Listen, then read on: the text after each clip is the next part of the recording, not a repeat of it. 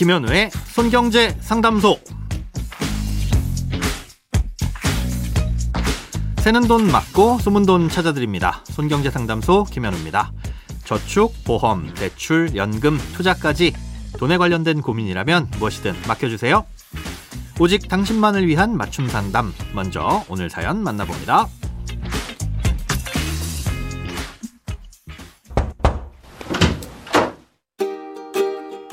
안녕하세요. 크고 작은 고민 상담 청취자로 듣기만 했는데 오늘은 제가 사연을 쓰게 됐습니다.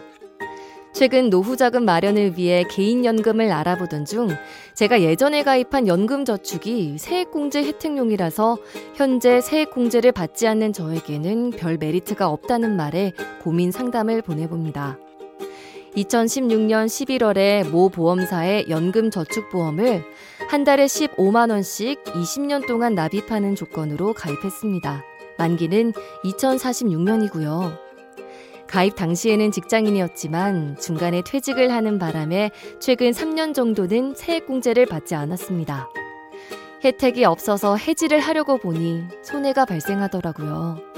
이런 경우엔 계속 납입을 해야 되는지 아니면 손해를 보더라도 해지를 해야 하는지 고민입니다. 네, 해지를 하실 필요도 없고 그렇다고 계속 납입을 하실 필요도 없습니다. 예, 연금저축은 세액공제 혜택이 가장 큰 매력이죠. 근로소득이나 사업소득이 발생했을 때 예, 여기서 내야 할 소득세를 깎아주는 것이 연금저축 계좌의 가장 큰 장점입니다.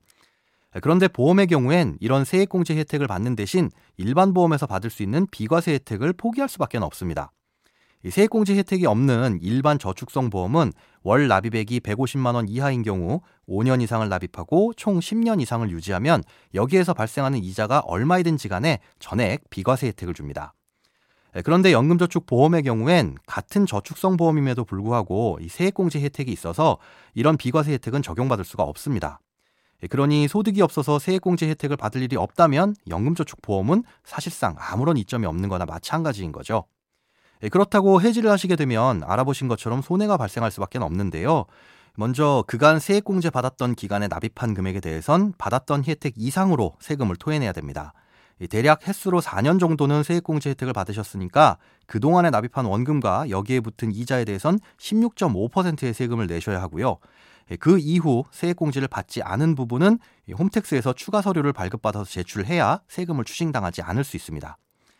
이런 세금 외에도 보험사 상품에는 사업비를 떼기 때문에 이런 수수료로 인한 손해도 발생할 수 있습니다.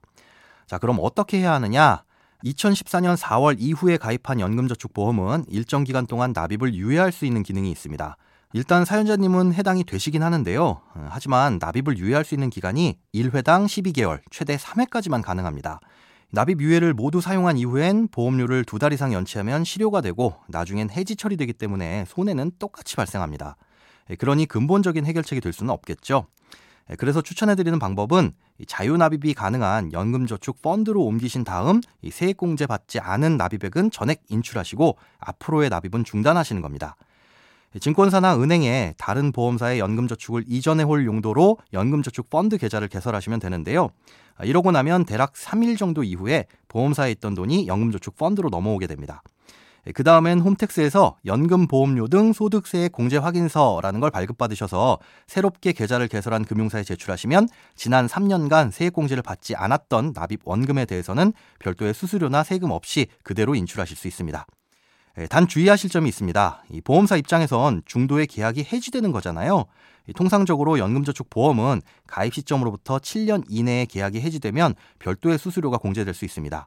아, 이런 해지 공제 수수료가 없는지 확인해 보시고 수수료가 발생한다면 7년을 꽉 채우신 후에 이전하시는 걸 추천드립니다. 크고 작은 돈 걱정 혼자 끙끙 앓지 마시고 imbc.com 손경제상담소 홈페이지에 사연 남겨주세요. 검색창에 손경제 상담소를 검색하시면 쉽게 들어오실 수 있습니다.